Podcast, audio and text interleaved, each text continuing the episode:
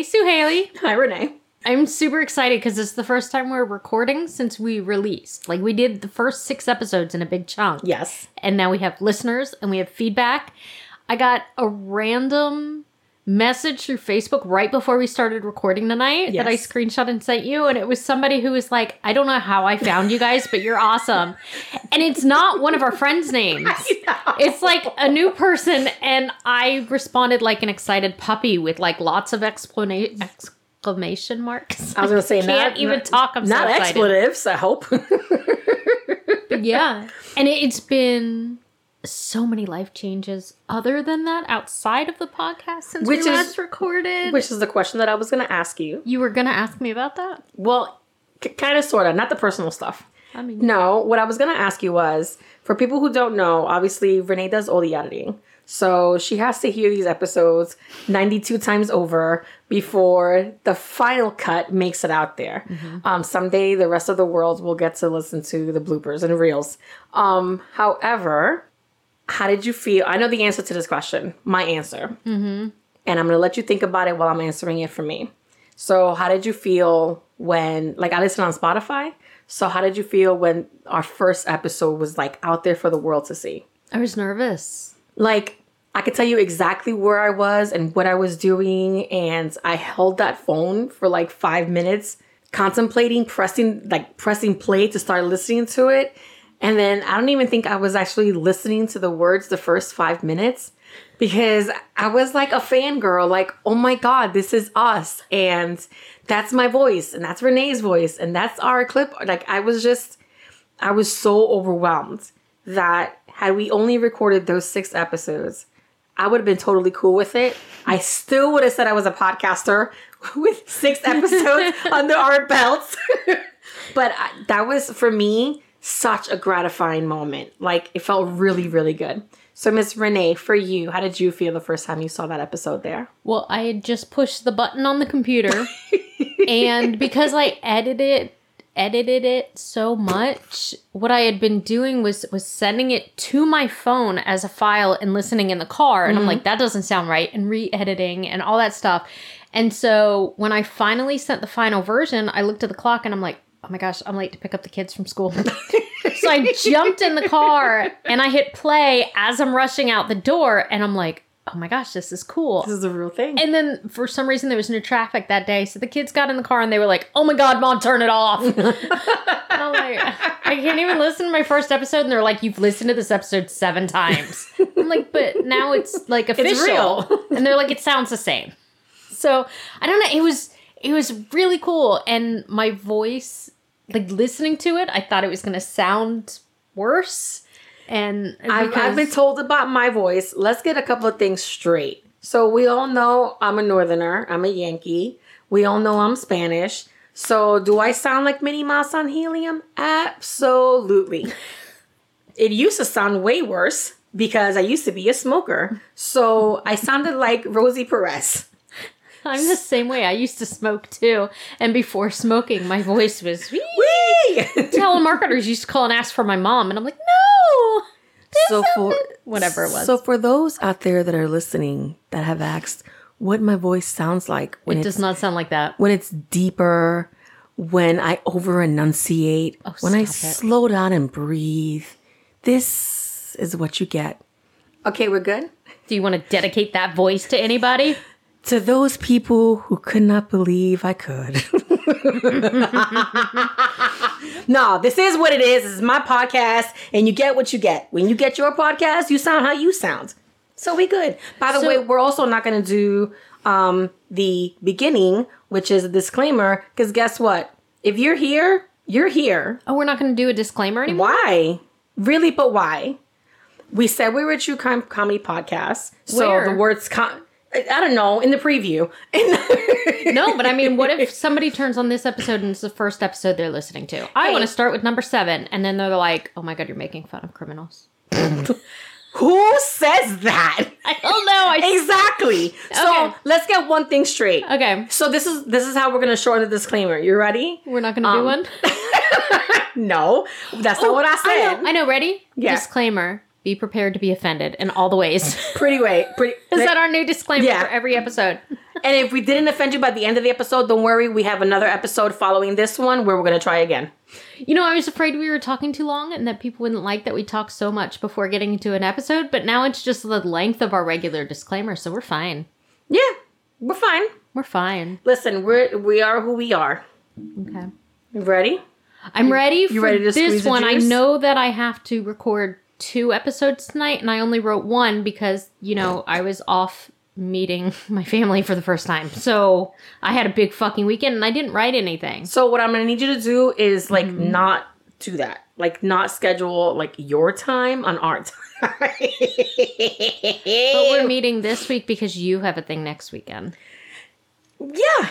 That. I see how this works. All right, so you asked me if I was ready to squeeze the juice, and I am. Okay, we'll squeeze away. All right, so you know that I love to say as my first sentence, have you ever heard of Donald Dillbeck? No. I just realized I forgot to put something very important at the end of this.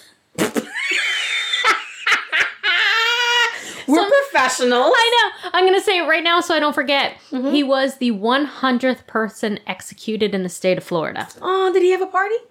Actually, they did when they killed him. No, there. Well, I didn't put this in here either, but since you asked, there was a protest outside while he was. That sounds like a party. It, yeah. All right. Well, let's get into the episode. Okay, let's Okay. do that. All right. Donald David Dillbeck was born in Texas on May 24th, 1963. His mother, Audrey Hosey, was a schizophrenic and an alcoholic. It was said that she drank 18 to 24 cans of beer per day while she was pregnant with Donald. She was thirsty. What's the problem? She's in Florida. It's, it gets hot here. They were in Texas. Oh shit. Um, his father left and abandoned the family when Donald was only three years old, and he said it was because he couldn't take his abusive alcoholic wife. Sorry. okay. You can what? That bitch crazy. she was. We'll get into it. good. I'm good. I'm good. I'm good. Um, Donald also had an older sister, and their mother sexually abused both kids and would spank them with electric cords and knives. Often there would be no reason for the abuse, and she'd also withhold food as a form of abuse. She'd stuff cotton into his mouth and tape it shut, leaving him that way all night. She'd wrap tape around him like a mummy so he couldn't move. She always had a beer in her hand and lots of men in the house. Looking back, Donald was sure she was a prostitute. He also remembers having to steal milk off of the neighbors' porches just so he could eat. At the age of four, he and his sister were sent to foster homes and they were separated. Audrey, their mother, would be sent to a mental hospital for most of her life. She was so sick that she would drink her own urine and eat her own feces. The separation from his sister was very hard on him because the sister was the only person who had ever shown him love in his life. And the abuse continued in the foster homes. He was described as a slow learner, did poorly in school, and had a reading disorder. At the age of six, Donald was adopted by Charles and Ada Dillbeck. He had been in four to five foster homes before getting adopted. And at some point, somewhere, they moved to Anderson, Indiana. I'm not sure if it was while he was in foster, it never really said, but at this point, he's living in Indiana. He started using drugs when he was 13. He abused drugs and alcohol, but wasn't provided with any mental health counseling or substance abuse treatments. On March 30th, 1979, Donald, while high on speed, decided to steal a CB radio from a truck. Now, this is the first recorded incident of him getting in trouble. At this point, he's 15, a freshman in high school. He's actively drinking and doing drugs. He's got poor grades, but the school counselor said he wasn't a troublemaker. He had a good attendance record, and neighbors said he was a nice kid. So we don't really know like what he had been up to. But on this particular Friday night, Philip Reeder was in his home with his wife and some friends. His 1978 Chevy Blazer was parked out in the driveway. At 9 p.m., he went to get some groceries out of his truck. When he opened the truck's door, he noticed a boy trying to steal the radio. He grabbed the boy by the arm and was going to take him to his house to give him a good talking to. And that's when Donald stabbed him in the heart. Jesus.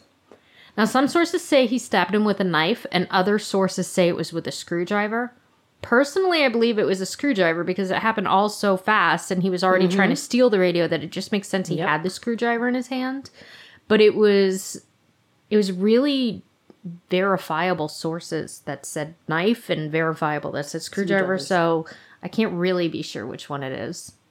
After the stabbing, Donald freaked out knowing police would be looking for him. So he stole a Pontiac and he ran away to Fort Myers, Florida, where he later said he had some friends. Three days later, his mother reported him as a runaway. Miraculously, Philip Reeder survived. The weapon had cut the left ventricle of his heart, but he lived, and he was able to ID Donald from police photos. And that Wednesday, Madison County issued a warrant for Donald Dillbeck, charging him with attempted murder. And this is another thing like he had never gotten in trouble, didn't have a record, but so why were police showing photos of him? Mm-hmm. So I, I don't I don't know if maybe there was some stuff that they never said, but that was a question I had that I couldn't get answered. All right, so let's follow Donald and head to Florida. Here we go. Road trip. Road trip. snacks. Road trips. Speaking of road trips. I warned you, we even looked up how to pronounce Vrbo. have you ever been to Fort Myers Beach? Yes, I have. I have never been to Fort Myers Beach. Is it as nice as it looks in the pictures? Yes, actually, it is. Is it? Yeah. So I was wondering why our group never looked into that area. I don't know. I don't know. Because we like living in Florida. We we do Orlando so much. So it looks like a really nice place to travel. So I went on to Vrbo and I found a little one bedroom place that you and I could rent for $84 a night. And That's it's not too far from the beach. It was really cute too. Full kitchen and everything. And then I was like, well heck, let's invite everybody. And I looked into how many the 13 of us could fit. And I found out, I found out for our cult, Savage, it would be $310 per night for That's the place that I bad. found. It's not bad and it's right by the beach. And I hate the beach. You know this. But I thought it was a really, really cute place to visit. So You look at me like I like the beach. Have you met me? I, I hate it. But it looks so adorable. And you know what else? It also seems to have some really nice police officers. Okay. I like concrete. I like street lights. I like um horns and honking. I'm about that city that city life. Really? Fuck yeah. I'm all about that concrete jungle. I just got back from Atlanta, man. It was nice. I was driving at one point and I'm like, oh my god, there's a mountain. they have those. I got to meet my sister for the first time and I go, there's a mountain. Look She's up. like, yes. yes, we have those Yes, here. we have those. I don't know. This weirdo. We have Mount Dora. oh, ho, ho, ho. I'm gonna be talking about meeting my family a lot. Okay, Okay. so we fondled, Don- fol- we fondled, We fondled Donald? we fondled Donald. oh. And again, That I'm calling him. Donald here, but it's still back later. Escalated. That escalated. I'm gonna cut it out. It's a, that's a blooper. All right, it has some nice police officers. fucking fondling people. So the nice police officers, for example, Lee County Sheriff's Deputy Dwight Lynn Hall, who everyone just called Lynn, was a really great guy. He was 31 years old, and his 10 year law enforcement career was interesting. He was an Air Force veteran, a Vietnam vet, and had worked as a fingerprint technician for the FBI in 1966. That motherfucker wanted all the jobs, huh? He had been with the Lee County Sheriff's Department for two years and had previously worked for the Clearwater Police Department. He was an outstanding officer and had been named Officer of the Month twice during his two years with Lee County. His fellow officers said he was always smiling and was well liked and respected by every man in the department. Fuck the women. It's n- I was I swear to you, like I have a little asterisk. Because it's 1979. So here's the difference. Did you, when I was like, he was elected officer of the month, that was the quote by the woman in the office. And the man in the office go, he was well respected by every man. And I'm like, this this is what the newspapers are portraying. She cares about officer of the month. And he's like, every man respected him. See, I looked at it the other way. Yeah. Like he was respected by all the men, but not the women. I bet he was because he was super great husband too. oh. He had been married to his wife Karen for four years. They both had um, children from their previous previous. I forgot how hard it was to talk. it's not what we do here. They both had children from previous marriages. She brought her seven year old son into the marriage, and he had a six year old daughter, who I believe still lived in Clearwater. I'm not sure how often he saw her. But he was a real family man. He was really into playing Little League with his stepson, and he spent a lot of time working with young kids. And his marriage was great too. His wife had given him the gun he carried as a present. Because of his job and the fact that there was always a chance he wouldn't come home, he made a point of never leaving the house mad. Personally, I hate when people say that. My ex and I used to do the never go to bed mad. I I didn't sleep some night. I'm like, we're not doing that. I'm going to bed mad. This is taking too long. I am so tired. Good night. He's like, we can't go to bed mad. I'm like, I'm gonna pass out. Sir, and then you'll good be really mad. You're making me madder. Now I forgot why the fuck I was mad. I'm just mad. but apparently it worked for them. so Good for them. He was working overnight Wednesday, April 11th, 1979. The night before he called his wife just before getting into bed. She was away at a business meeting and he called her just to tease her about how he had done the sheets. And he was sleeping in nice, clean sheets without her. Okay. But he had really just called to say goodnight and that he loved her one last time before bed. He also wasn't supposed to work that night, but he knew he had the next day off, and he was planning on making a pitchback for his stepson and painting the kitchen cabinets. Do you know what a pitchback is? No. I didn't either. I looked it up and I have one in my garage. You want to tell me what the fuck it is? See if Yeah. maybe I have one So- in my garage. So it's like a, a net at an angle that's pulled tightly so that when you play baseball, like you could throw the ball against it to like Okay. practice pitching. And I guess it, it's wound so tight that it pitches it back at you. I can't have one of those. It would hit me right in the goddamn face. That night, he was given the easy job of patrolling the beach. There was a public park where people would park and sleep in their cars overnight, but it was against county ordinance to do that. So officers would just go there every night to inform people that they had to move their cars. Okay. Just before 1 a.m. on April 11th, Deputy Lynn Hall parked his patrol car behind two vehicles, a van and a green Pontiac. He left his motor running and aimed his spotlight on the area. He approached the Pontiac first to inform the driver of the county ordinance. Being a part of the nightly routine, he didn't have his weapon drawn. When he looked through the window of the car, he saw a sleeping kid who wasn't even old enough to have a driver's license. A kid around the same age as the kids he worked with while volunteering. He woke up Donald Dillbeck, who got out of the car to speak with him. There's a couple different versions of what happened next, but in both versions, we know that Donald was scared because he knew that the police in Indiana were looking for him in connection with the stabbing. Version 1 was that Deputy Hall radioed in to check the tag numbers on the car, and knowing it was stolen, Donald ran. Version 2, and this is taken from a court document from Donald way later in life, was that Deputy Hall was placing him under arrest for possession of a hash pipe and marijuana. And while searching him against the patrol car, Donald turned around, kicked him between the legs, and ran. Despite how it happened, Deputy Hall chased him and tackled him to the ground 10 feet away from the car. He repeatedly told Donald he wasn't going to hurt him. They struggled. Both of them wound up with cuts and scratches all over themselves from the struggle. Fearing that he was going to end up in jail, Donald pulled Deputy's Hall 357 Magnum revolver from its holster and fired it at point blank range.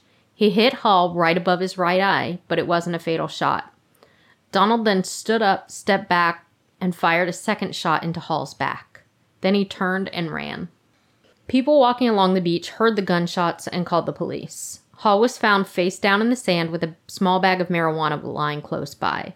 He had severe powder burns on his face. There were no powder burns on his shirt in the back, indicating the gun was at least a foot away when the trigger was pulled. This next part might be hard to hear, but I thought it was really interesting to hear about how the ambulance like goes into action in a scene like this, so I included it. I apologize if it triggers you. No, because most people are going to want to know. Most people don't know. I I didn't really know how the mm-hmm. ambulances did things on the scene, and and some of it was super interesting about ambulances meeting each other. And the first ambulance arrived at 1:04 a.m. It was apparent that Hall needed immediate aid at the scene rather than attempt to transport him before he was stable. Some deputies surrounded the scene while others helped ambulance personnel administer drugs, set up IV solutions, administer cardiac life support, plasma treatments, and CPR. Another ambulance arrived on scene bringing more vital drugs. Blood transfusions were also started. By 1:30, the waiting room at the hospital began to fill up with relatives and off-duty officers. High-ranking sheriff's department personnel nervously paced the waiting room. Burly lawmen began to cry openly as they were struck by the reality of the situation. At 1:45, Hall's condition was extremely critical and the plasma supply had become critically low. Another ambulance was called for, requesting more plasma, IVs, and drugs. It was decided that they should transport Hall to the hospital, so en route, the two ambulances met each other and were able to get the additional supplies onto Hall's ambulance. Extra supplies of blood were also being rushed to the hospital at this time in preparation. Kind of like a relay race over there. It it's it's crazy. I've never mm-hmm. like read it like this. It's crazy. At 2 a.m., deputies stood at the hospital ambulance ramp waiting to give assistance. At 2:06 a.m., the ambulance pulled into the ramp while medics were seen inside still struggling to save Hall. Doctors entered the ambulance to help. They all worked inside the ambulance unt- until 2:12 a.m. Lights were turned off in the ambulance as doctors and technicians left the vehicle. Hall's body remained alone inside the ambulance, an indication that he was dead. A lone deputy guarded the ambulance, tears streaming down his face. And that last bit I read was a quote directly from the newspaper. Um, it was an article written in News Press by Wayne Melton because I didn't think I could say it any better than what he said right there. Um. I, I think he said it perfectly, so I had to quote it directly. Back at the murder scene, police were scrambling to find the person who shot Deputy Hall. By 1:30 a.m., nearly 100 uniformed and off-duty officers closed off the area and had established roadblocks checking anyone attempting to leave the beach.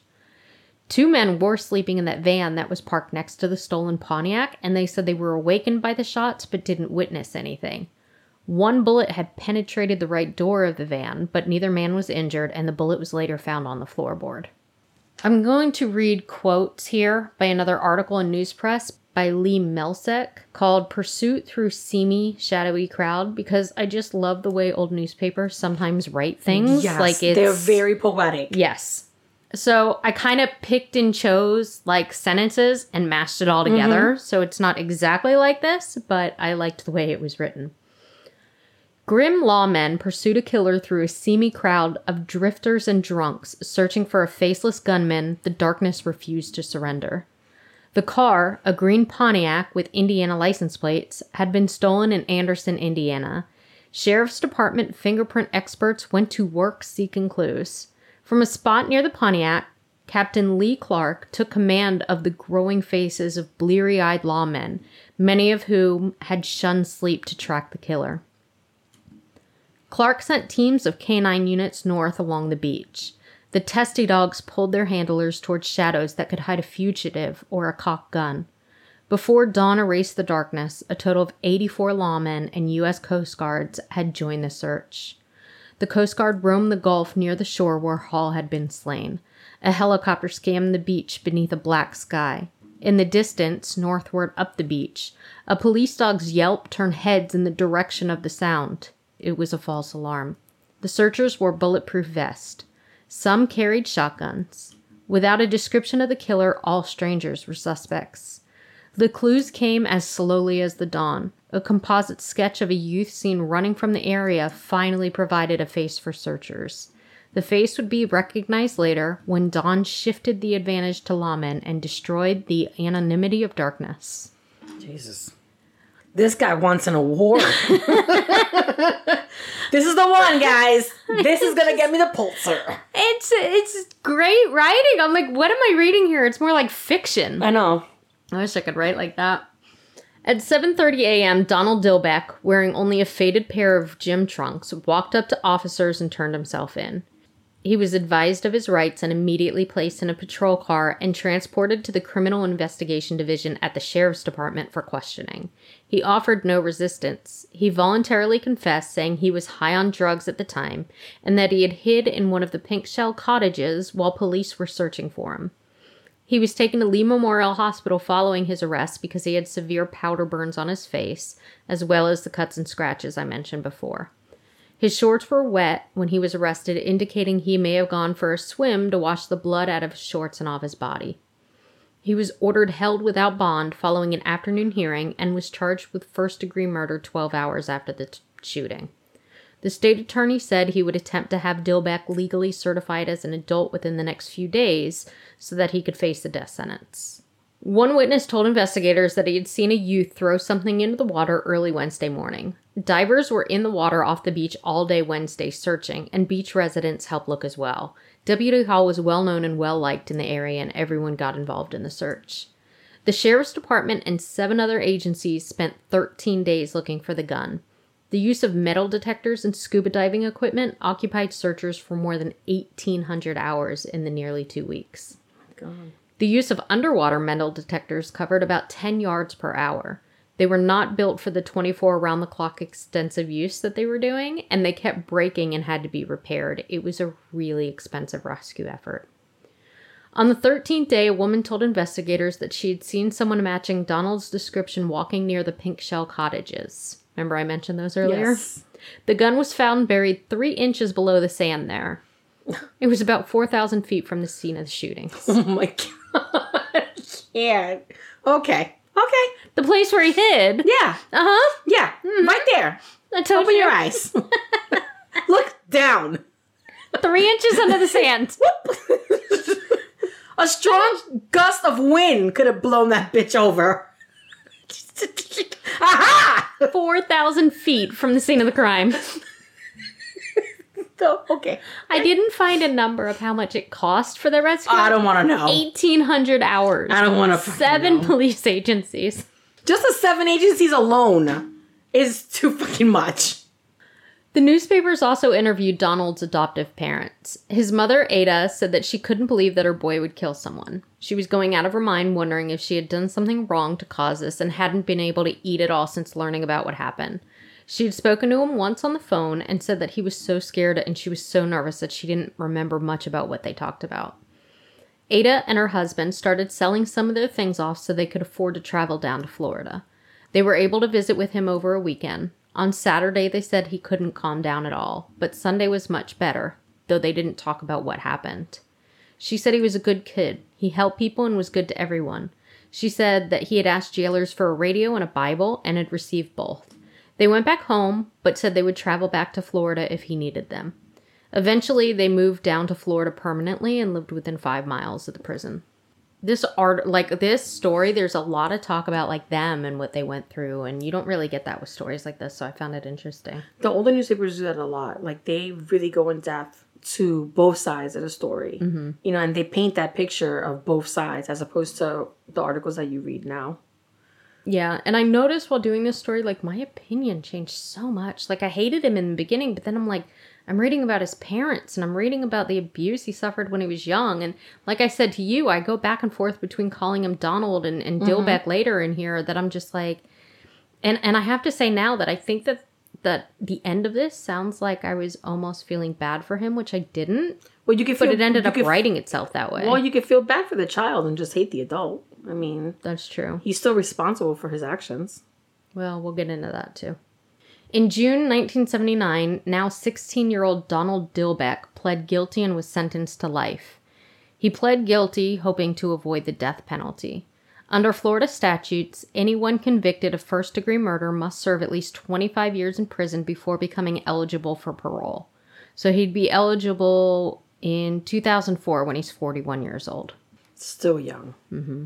Two years later, in 1981, the park where the shooting occurred had been renovated, and the city had a dedication event renaming the park Lynn Hall Park and created a memorial in his name.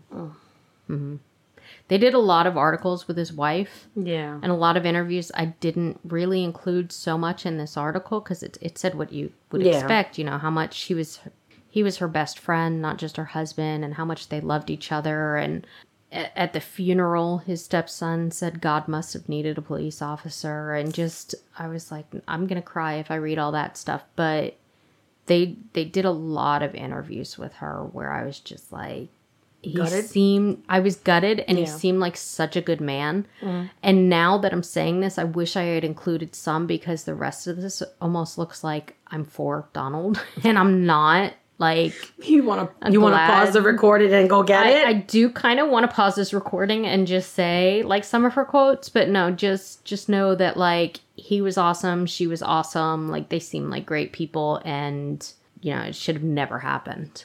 About a month after turning 16, Donald Dillbeck was sent to one of Florida's most violent prisons. Sumter Correctional had the highest inmate upon inmate assault rates in the state during the years he was there from 1973 to 83. Dillbeck was raped so many times that he hired a 30 year old inmate to be his bodyguard and he paid him with sex. He was moved around a lot and had a few disciplinary issues.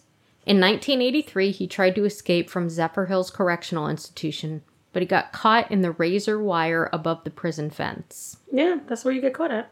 He received a one year sentence for the attempt.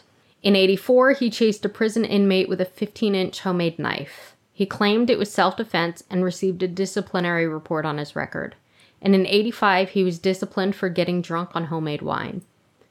We do start to see some issues and errors on his records. In 1986, an order transferring him to Avon Park Prison described him as a management problem, but another report said the transfer was because of a change in the state's youthful offender program. In 1988, he tried to escape again with two other inmates, but was not charged with this crime. Instead, he was transferred to the DeSoto Correctional Institution. Most of the reports on his record say he was a good inmate. He never had a problem with officers and did what was asked of him.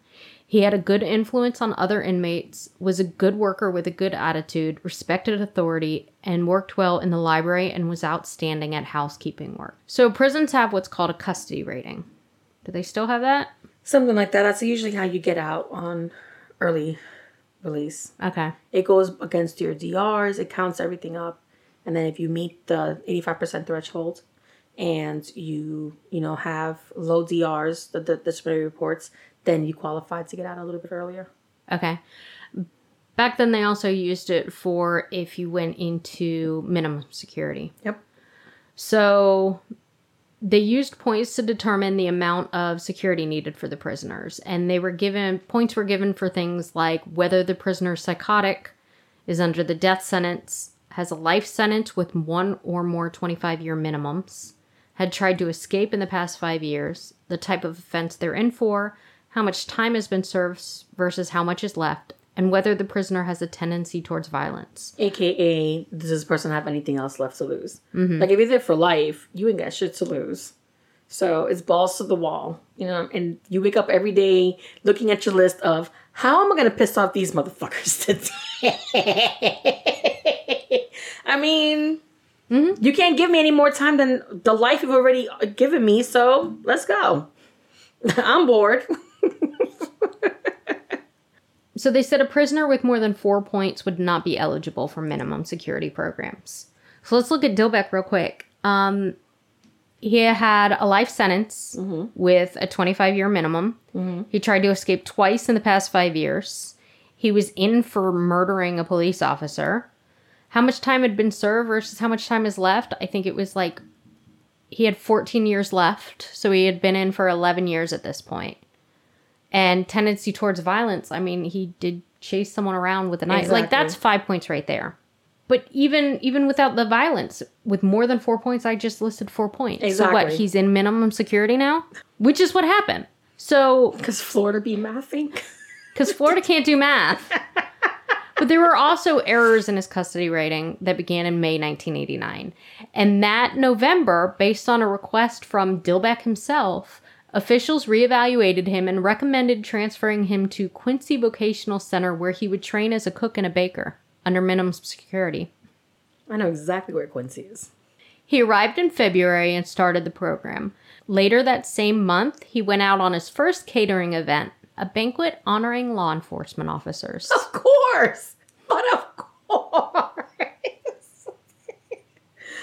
oh, continue, please. Okay.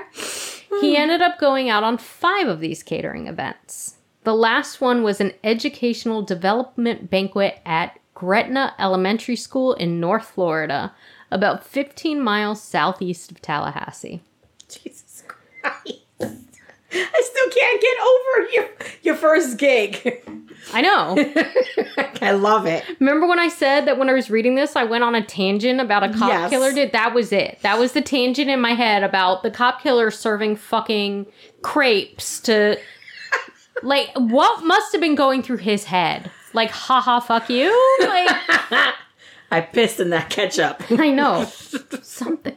And I mean, looking back, like, yeah, he freaked out, he panicked, Yeah. like, whatever, but he shouldn't have been catering that banquet. No.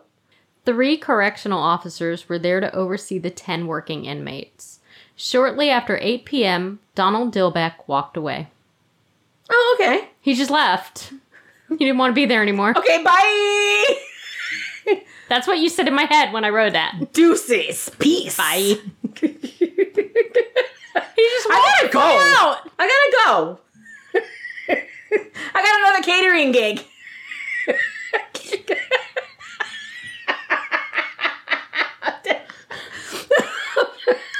I knew you'd like that one. I gotta go. The police immediately issued a manhunt and reported to local media for people to be on the lookout. They described him as a 5 foot 11 inch white man, 150 pounds, brown hair, brown eyes, last seen wearing a white cook's uniform. If spotted, contact law enforcement. Can you imagine all the fucking bakers on high, high fucking alert? By the way, we have a friend who is a baker. We're so sorry. Could you imagine you see a man in a like chef's uniform just running through the woods? Like, That's not weird. Oh no, wait, I saw on the news that's a bad thing. Is he catching the turkey? oh, this guy really fresh to farm, huh? Wearing a white cook's uniform, just running down the street. Woo! He want that meat the freshest. Straight from the farm to your table. Do you imagine if that's how it worked? The cooks had to go out and chase their own chickens. I would pay extra to be at that restaurant. no, that means they're all Note for people in restaurants. I would pay extra to watch the chefs chase the fucking pigs around the yard in mud. like the fucking Hunger Games.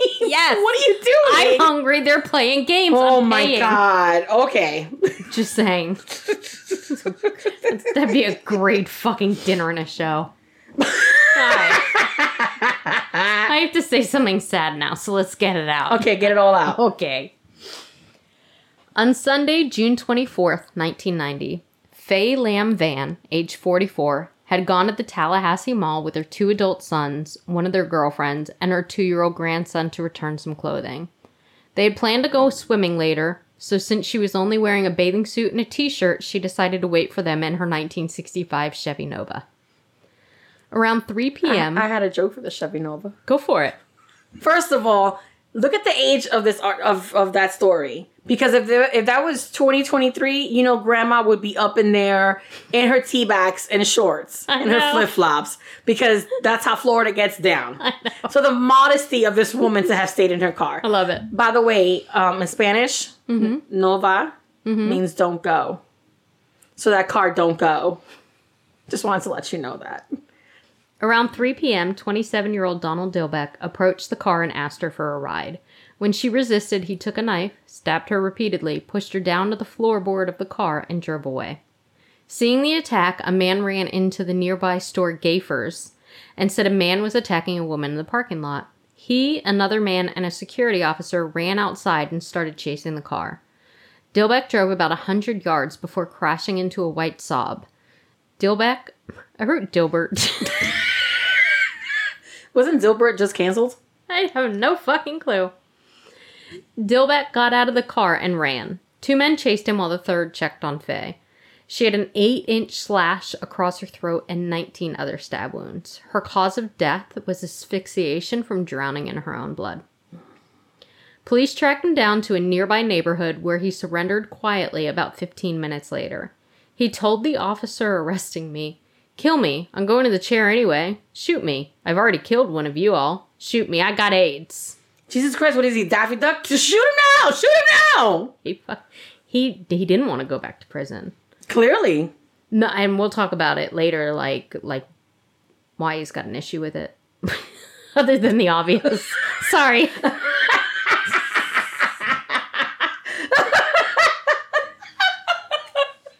you okay? Why do you have an issue going to prison? well, As he lay handcuffed in the back of the patrol car, he began kicking at the car windows and hyperventilating. When he was instructed to get out of the car, he didn't move. was he playing fucking? uh, What is he doing? Officers said he was limp and sweaty, and they had to go. Mm, I like that description. I know, but I don't know if I can say this next sentence without Oh, losing it. They had to go get an office chair on wheels to roll him into the police station. What the f- Remember when I said I wanted that music in the background? They went into the police station, they got an office chair, and they literally rolled him into the police station. Doyle, station. get up! We need your chair. But I'm working, boss. Like, get up, fat ass. I don't want to sit there now that the limp, sweaty man's been in it. He's limp and sweaty. They rolled him in an office chair out of the parking lot. Jesus Christ. We couldn't get like a wheelchair? They, I mean, that's what they call those. What's a wheelchair? It was an improvised wheelchair. Okay, there, MacGyver. He told them his name was Robert Larry Greenwood. When they asked him if his name was Donald David Dillbeck, he said, Merry Christmas. He's who that? I'm that. Merry Christmas! Yahtzee. I'm your present. Roll me Ta-da! that way! Ta-da! Fucking spirit fingers.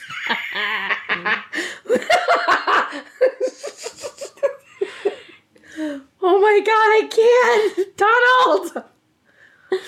Donald Dillbeck's trial began on February 18th, 1991, and the main point of his trial was really about whether or not the murder was premeditated.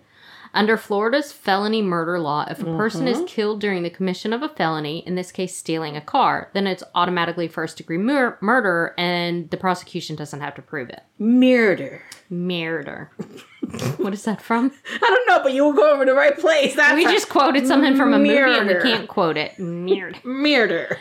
I know I said something weird there. Because I can't talk. I don't know what your accent was, but I love it. I don't know. The point from the prosecution was that he brought a knife, so it was premeditation. And the mm-hmm. point from the defense was that it wasn't purchased with the intent to kill since he needed a driver. Dillbeck testified during the guilt phase of the trial.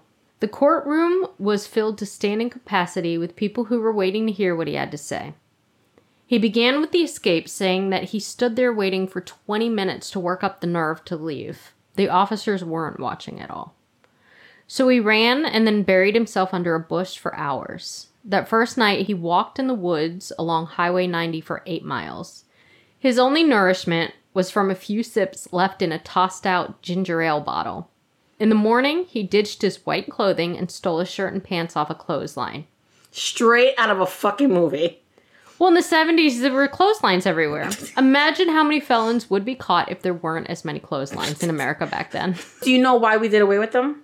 Because we got lazy and got tires. No, because that's what Michael Myers used to hide behind in Yeah. all the fucking movies. That's why we got rid of them in American society, not because I want to believe that. It's I'm agreeing with you. He walked the rest of the way to Tallahassee, getting about four hours of sleep in the woods. On Sunday, he had his first meal of freedom donuts and a Mountain Dew. He was tired and scared, and his feet were full of blisters. His plan was to call a friend he'd made in prison who lived in Orange City to come pick him up. He tried to call his friend 20 times, but the phone just kept ringing. So he moved on to plan B. He went into Publix, spent $1.89 on cheap serrated paring knife because it was cheap and pocket sized and he could hide it.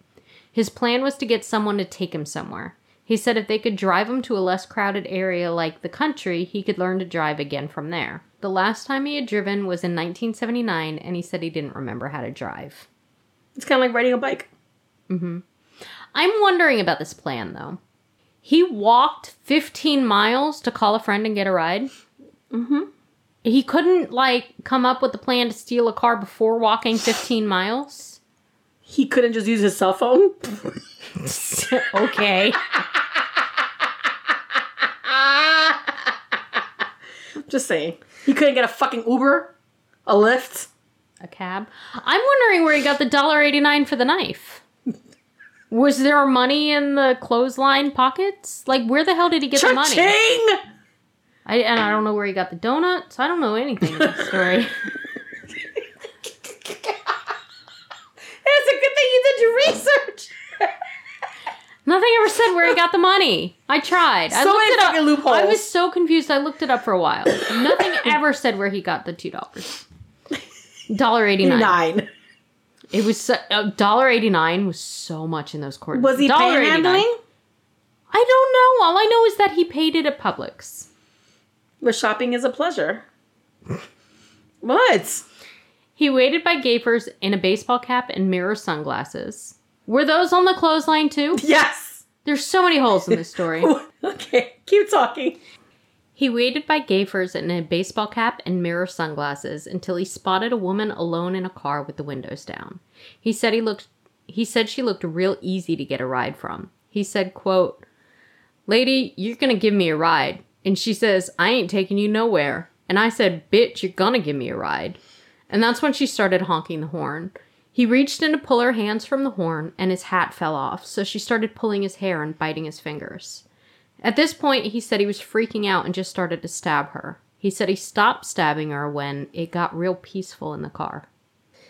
The defense argued that this was not premeditated. This was a panicked, frenzied attack. The prosecution made a point that this all happened during a two minute time span.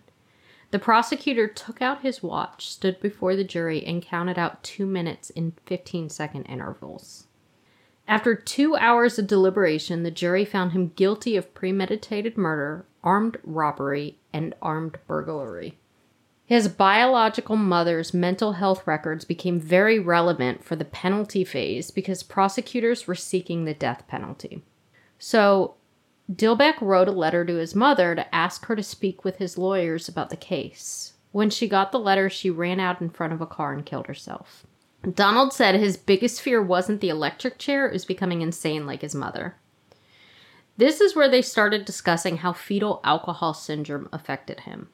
Remember that his mother drank about a case of beer per day while she was pregnant with him. Mm-hmm. The results of a mother drinking that much while pregnant leaves the child with impaired judgment and impulse control.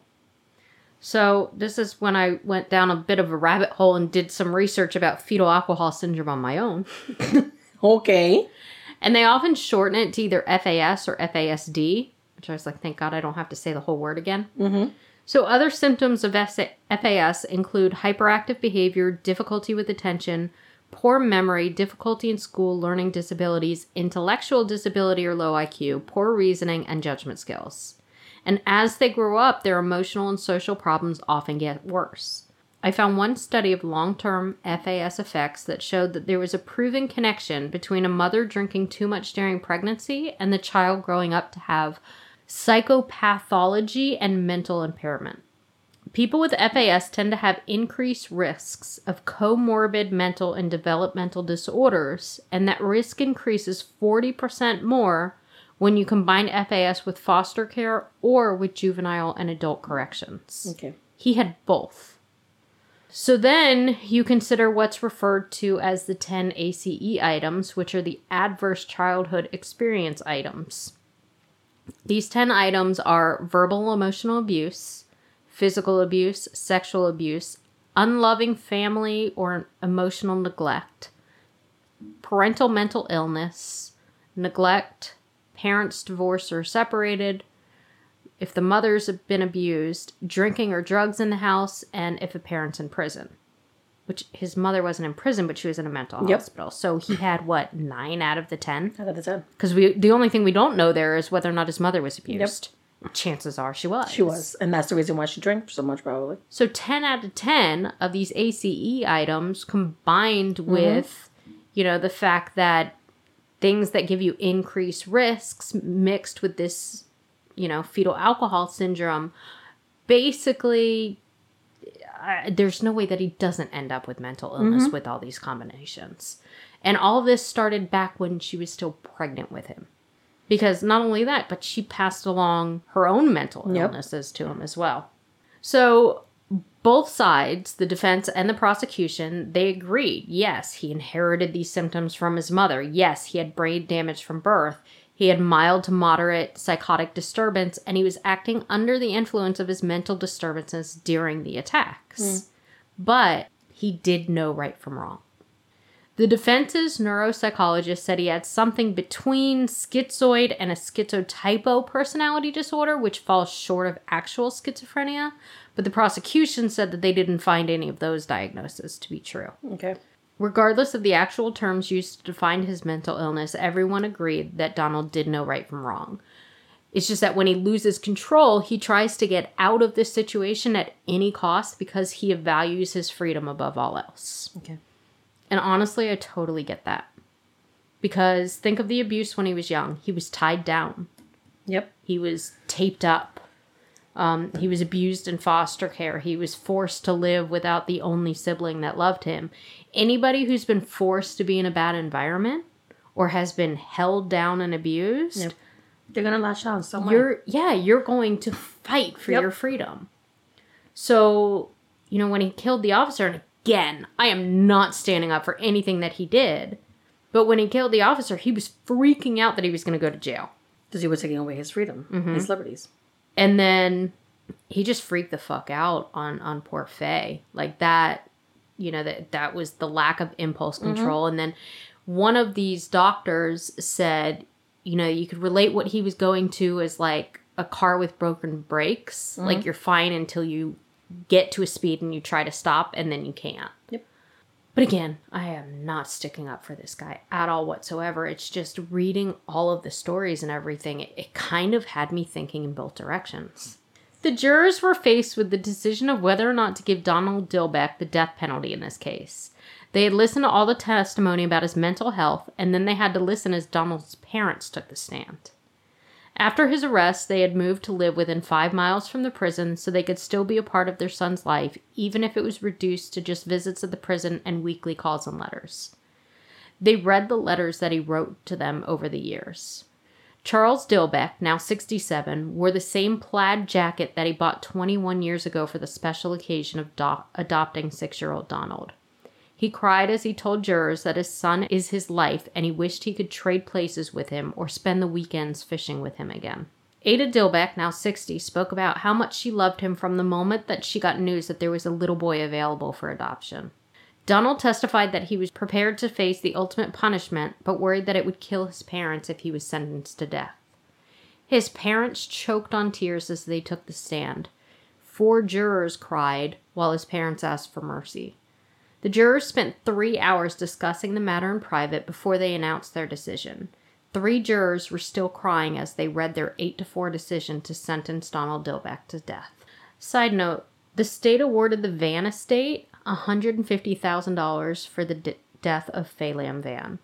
But before the family could collect, the appeals court overturned the decision, and the family sued. Their lawyer pointed out the irony that if an inmate attacks a fellow inmate, the DOC can be sued. Mm-hmm. If an inmate kills another inmate, the state is obligated to pay at least the funeral expenses and possibly more to the families. But if an inmate attacks an innocent person in public, there's no liability on the state's part. That's such bullshit. The courts ultimately decided that the Department of Corrections has a duty not to allow a prisoner to escape, It's true. but they're not liable for the actions of that prisoner who does mm. escape. So the family was awarded nothing. and of course, this case was all over the news, and Governor at the time, Governor Bob Martinez, immediately started looking into how Dillbeck was even able to get on the minimum security detail in the first place. He ended up firing three correctional officials and suspending eight others. Those eight were placed on a 10 day administrative leave with pay. It was also noted that out of the 10 inmates that were working that catering event, mm-hmm. four of them were serving life sentences for murder. Unbelievable. One other besides Dillbeck was serving a sentence for killing a police officer. Makes me wonder if he was also at the police officer event, I know. but it didn't say and I didn't look it up. Martinez also ordered that any prison inmate serving minimum mandatory sentences to be in close custody or maximum security sa- status. So, with this order, 846 prisoners were moved because they were being held with minimum supervision. Oy vey. Uh huh. And with all this moving, there's not really tons of space in prisons. So 662 prisoners were freed at that time because they were within their 30 days of being released. I'm sure they were happy as shit. I'm sure they were. They got out a month early. Yay! Woohoo!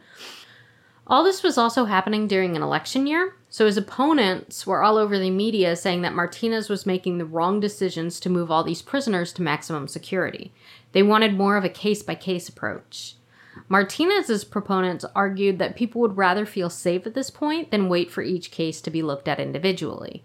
Martinez did create a task force of over 200 state corrections officers who gathered at a hotel in Ocala to discuss revamping the work release program. But Martinez ended up losing that year's election, and in response to the ongoing issue, the three officers who were fired were rehired, being paid $7,500 in attorney's fees plus all of the back pay they missed. They also reversed the decisions to move the closed custodies transfers. They made minor changes, but when it was all said and done, everything went back to the system that was in place before. On Monday, January 23rd, 2023, Governor Ron DeSantis signed the death warrant. And on Thursday, February 23rd, 2023, Donald David Dillbeck, age 59, was pronounced dead at 6:13 p.m. by means of lethal injection. His last meal, you want to know what his last meal was? I always love a last meal. I know. I should have done it for the other. Kind of like Timothy McVeigh, who ate like two gallons of mint chocolate chip ice cream. You know what? I recent I've always said I want to eat the nastiest fucking thing so that that room gets messy. But I heard that it's like hours before. It is number one. Number two, a lot of prisoner, a lot of prisons are now doing away with the last meal because it's Yeah. so wasteful. It is Like I- you know, you have a uh, you have offenders who are ordering like this exorbitant amount of food and then like eating like twenty five percent of it, and they gotta chuck the rest. Mm-hmm. Yeah. like and that's on back on taxpayers' money. I bet So- the guy in the next cell would appreciate the rest. Like, do they really have to chuck it? Probably yeah. I've heard some weird shit as last meals. All right, his last meal: fried shrimp, mushrooms, onion rings, butter pecan ice cream, pecan pie, and a chocolate bar. He also met with a spiritual advisor. I hope they split that meal. Holy shit, my boy Right? can eat. That was a lot. Yes, Mushrooms. I'd like mushrooms. I hate mushrooms. know What were the fucking mushrooms on? Fried shrimp, mushrooms, and onion rings. on the side? Everything was fried. Just like mushrooms? yeah, like okra, It didn't say fried mushroom. plucked out of the garden. I don't know. All right. His last words were I know I hurt people when I was young. I really messed up. But I know Ron DeSantis has done a lot worse. He's taken a lot of people. I speak for all the men, women, and children. He's put his foot on our necks. He ended his statement with more obscene words aimed at DeSantis. The children of Faye Lamb Vann issued a written statement through the DOC that said, 11,932 days ago, Donald Dillbeck brutally killed our mother. We were robbed of years of memories with her, and it has been very painful ever since. However, the execution has given us some closure. We are grateful to Governor DeSantis for carrying out the sentence. Then I wrote, additional discussion. How would his life have been different if his second lawyer, with all the mental health stuff, had come up during his first trial? It's like a book report now. Here like are it. the book report questions. but that's the case, and it's like I hated him so much, and then as I was writing, I'm like, it, it kind of looks like I feel sorry, but Yeah.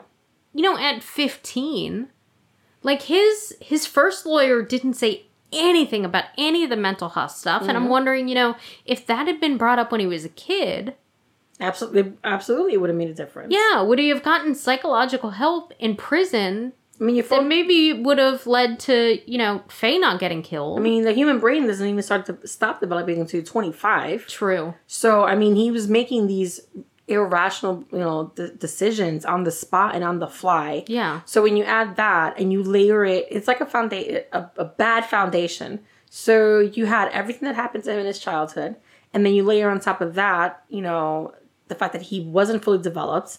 So you just keep stacking it and stacking it, and eventually it was bound to cave in. Unfortunately, it happened in the worst two possible ways with a law enforcement officer and with a woman who was just sitting in her car. Like, Yeah. you know, you couldn't have picked two worse victims. I mean, a victim is a victim regardless, but I mean, geez Louise, it's it's bad. Mm-hmm. There's just no way of looking at it that's positive. And the fact that his lawyer didn't fight for him, I mean, it was it was obviously a public defender, right? Because his parents had to sell things just to travel down to see him for a weekend. But that public defender, like they, they said Dillbeck's file was two inches thick for all the motions. He just filed motions and motions and Mm-hmm. motions and motions, and he didn't really do much else. Yep. There, there wasn't much to the court case itself. That led way to the second case because if you think about it that's one of the appeals in and of itself. Every every person who you know appeals always appeals based on what? Ineffective ineffective assistance of counsel mm-hmm. always. Mm-hmm. So i mean he had grounds for it. He had grounds to use that. He didn't appeal for that. He he did appeal saying that he was coerced into his confession. But I never saw anything with ineffective assistance of counsel. But you had it in the bag because you had all these other things He didn't know that. but do you see what i'm saying like You know, but he knew now. Like his second lawyer was like, "Oh my god, you're fucked up." But when he was 15, nobody was telling him like, "Yeah, your mother abused you," and like he just that was his life. yeah You know, I don't think he had any clue that he could have had that as part of a defense. And I'm not saying it would have worked. He killed a police officer. No, I Like, know, but at the same time, it's you know, if you think about it, if the attorney would have sat down with him for more than twenty minutes and started asking him just basic questions Mm-hmm. about his childhood, about his parents, just basic, you know, pre-sentence questions, you know, he would have gotten all that out of him, and they could have used. it was also that. 1979. I know, but I mean, they still could have, like I said, basic questions. Yeah. Mm-hmm. What's your mother's name? What's your father's name? What's your relationship with them? Yeah. Once you open up that door, it would have come out like floodgates. He would have said all this kind of stuff, Mm-hmm. you know, and then the lawyer could have put two and two together. So it sounds like he never met with his client until the day of court Right. literally looked at the prosecutor and said, What are you offering him? He leaned over to him and said, This is what they're offering. Yeah. And it's your best bet to take it because you're now considered a cop killer and you're not going to survive. Yeah. Plead That's it. guilty so you don't get the death Yep. penalty. So he pled it. guilty. Yep. Because if you take it to trial, if you plead, you know, no contest and you try to take it to, to trial, those Mm-hmm. jurors are going to condemn you. Especially not with that lawyer. And they're going to give you the, they're going to give you the, the top Yep. of, of, of the points chart. So, Well, I don't know. Would they have sentenced a 15 year old to death? If, if that entire story came out and he's like, I'm, I was freaking out. I grabbed his gun. It, it was obviously not premeditated. It was, it was a You're- scared, you need to think about the way you need to think about the way people used to look at law enforcement back in 60, 79 and the Mm-hmm. way people look at law, law enforcement now where back then you know their word was law it was their way or no way and people respected law enforcement. And it was the law enforcement's word against this person's it's not like now where because of all the cases that we have seen in the media mm-hmm. where and because you've seen so much police brutality that we mm-hmm. can look at police and be like you know at this at, we could say not all cops are bad but we've seen enough that are bad. So you know Well, what? But this we're a little bit more discriminating now as opposed to back then. Back True. then if you told someone he killed a cop that's it that's all you needed to hear to condemn I mean, but this cop was perfect in my eyes. Like, you know, he, he volunteered with Mm-hmm. kids. He he kept telling Donald, "I'm not going to hurt you. I'm not going to hurt you." You know, and the kid freaked he out. freaked out no absolutely but again that goes back to his age Yeah. That- I mean, even even if you take away everything in his childhood and everything that had that was working against him, he was a kid, and he reacted the way any kid would. You know, like it. It. I mean, It's just, it's sad. it is. It's all the way sad. Yeah. Nobody won that one. I never expected to feel sorry at all for him during this case. No, you go back and forth on it. Mm-hmm. Then again, I mean, there. You're allowed to feel your feelings because there are plenty of people that are currently on death row who I'm pretty sure should not be there. So I mean, I but then again, he, I mean, he's obviously a danger to society. You can't let this guy out. No, I'm not saying to let him out. Absolutely not. I mean, But there, were people pro. Remember, I said there were protesters. They were protesting that somebody this mentally ill should not be Mm-hmm. put to death because that's inhumane. Yep. And I'm like, I can see that argument too. No, absolutely. I mean, and that's why I just made the comment of there are plenty of people that are serving that are on death row that should not be there. Yeah. People with that are mentally ill should not be there. Mm-hmm. I mean, so basically, we're no different than Cuba, who kills their mentally ill people. Do they really? Yeah. Oh. I mean, we're no different. Well, because we we cover it with the niceties of No, no, we we kill our mentally ill people. We do that because there are plenty of mentally ill people that are on death row. Mm-hmm. And I'm I'm not gonna sit here and get political about it and be like I'm I'm for it, I'm against it, none of that. I'm just saying in general, there are people who should not be there. I agree with that. So, oy, Yeah. oy vey. Yeah, I told you. My It's frustrating. my emotions about this case were I I went back and forth and back and forth Yeah. and then I'm like I I don't know. So some parts of this sound very sympathetic towards him hmm and I didn't mean it to because you know, the victims were innocent. Like No, even the police officer, he was he was great guy. Like he did nothing wrong. That sucks, man. It, it's yeah, it sucks. All right, so we didn't do it in the beginning, but we should do it now. Um, how can you find us if you're interested in more? I don't remember how they could find this anymore. would change because Twitter would not cooperate with me. So if you're interested in more, you can go to our website, fstcpod.com, where we have all the links to our social media. But if you're looking to go directly, you can reach us on Twitter at fstruecrime. We're on TikTok and Instagram as FSTCpod, and on Facebook for now, you just have to search for Freshly Squeezed True Crime. and as always, may the juice be with you.